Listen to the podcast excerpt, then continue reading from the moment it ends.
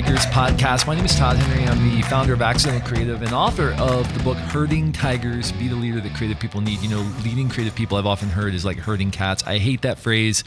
I am on a lifelong crusade to demolish that phrase from existence because I think it's not like herding cats. It's very demeaning. It's more like herding tigers. These are powerful, independent, amazing beings capable of great beauty and majesty, also capable of ripping you to shreds if you don't lead them properly. Creative people need to be individually and strategically led. You need to understand what it is that drives them. You need to understand what makes them tick and also what they need in their environment in order to bring their best work every day. And frankly, sometimes to call them out on some of the unhealthy behaviors that are often folded into the creative process. You know, the creative process is inherently opaque, which means people don't understand it, which means that from the outside, it's often difficult to discern when a creative person is being productive and when they're not being productive. And so, uh, Gordon MacKenzie, the former creative director of Hallmark and uh, author of the book orbiting the giant hairball uh, once wrote about this dynamic. And he said uh, you know imagine a farmer standing on the edge of a field and yelling hey you cows stop grazing and get back to making milk right? And that's kind of what it's like. Uh, the creative process from the outside is opaque and people don't understand what is involved in the process of coming up with ideas, the process of ruminating, of connecting dots, of synthesizing, of looking for patterns. And that's really what it's all about. It's about synthesizing and connecting dots. So people don't see that. Also, the, the insecurity that is involved in creative work. When you're doing creative work, highly creative work, you're putting a piece of yourself and how you perceive your role in the world. You're putting your intuition, your instincts into that work. And so a rejection of that work can sometimes feel like a rejection of you as a person. It shouldn't, but it does because a big chunk of who you are is put into what you do. And so, as a leader, as a manager of creative people, you need to help people understand the line between who they are and what they do, and also help them understand that when you're rejecting an idea, you're not rejecting them or their perception per se. You're just using your greater ability to synthesize patterns because of your experience to help them see uh, why some ideas might be better than others, but you have to deal with that insecurity as a leader. And today we're going to talk about some of the things that can result when we are doing work together. We're doing highly complex creative work together. I often hear people say something like, Hey, my team is incredibly healthy. We never fight. I just want to shake them by the shoulders and say, Your team is the most profoundly unhealthy team I've ever encountered, right? Because if you have talented, creative, driven people in a room together and they care about their work and they're chasing after a very difficult objective, there is going to be conflict. Conflict is the natural result of talented, creative people bumping into one another.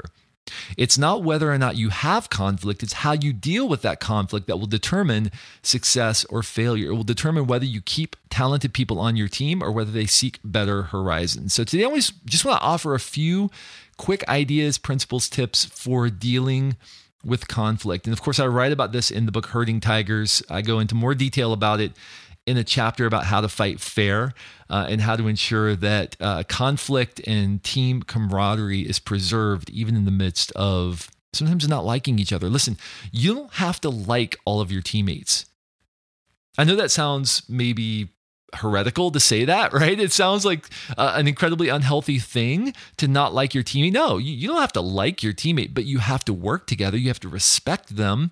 You have to give them what they're due as a talented creative pro, but you don't always have to like everyone. And I think our effort to try to always like people, some people you're just not going to like. You're not going to click. You're not going to want to go out for, you know, beers after work. It's just not going to happen. But you can respect them and you can give them the attention that is due to their ideas because of the way that they've proven themselves over time. So, how do we deal with conflict as a leader, as a manager? Or frankly, this works for us if we're just peers on the team, if we're in a conflict with someone else. Well, the first thing is agree on the common objective from the start make sure that you're actually fighting over the same thing i can't i can't tell you how many times i've heard people describe conflicts in organizations and i'll say something like well you know that you're having different arguments, right? You realize that you're not fighting over the same thing. You think you're fighting over X, and the other person thinks that you're fighting over Y. And that's why you're having this conflict is because you're shooting straight past each other. You know, it's because you're you're trying to accomplish different things. Make sure that you have defined the problem in the same way.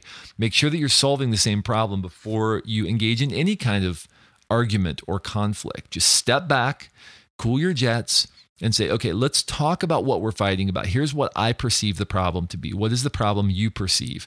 Okay, great. We are, in fact, fighting over the same thing. That will actually eliminate probably a significant chunk of the tension that you experience. Now, there's still going to be some conflict there, but you might eliminate 20, 30% of that conflict because you realize, oh, we were just slightly misaligned. Okay, now that we're aligned, let's fight over what really matters. Okay, so that's number one. Make sure you're fighting about the same thing.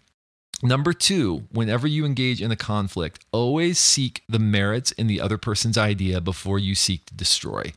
Sometimes, because of our insecurity, we posture and we power up. That's what we do from the get go. We power up immediately and we just go into seek and kill mode. We go into, I'm going to destroy your idea. I'm not going to listen to what you have to say. And this, this, is a huge problem in culture right now that we're not willing to listen to other people's arguments.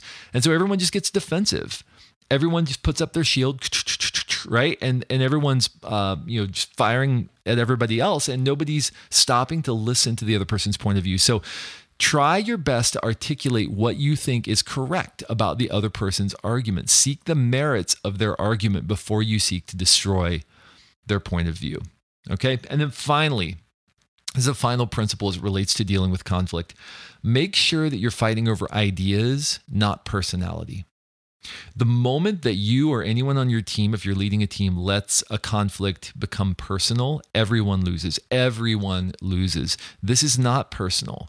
This is about the idea. It's about your team doing better work. This is about you pursuing a common objective and getting to the best place. So the moment that it becomes personal, everyone loses. You know, I, I dislike your idea because I don't think it solves our problem is very different from, and those are stupid shoes, by the way. Hey, it's an extreme example, but don't let it get personal. Do not let cults of personality emerge within your organization. This is the kiss of death for organizations. When you have factions that emerge that are warring against one another, like the Hatfields and McCoys, don't let that happen.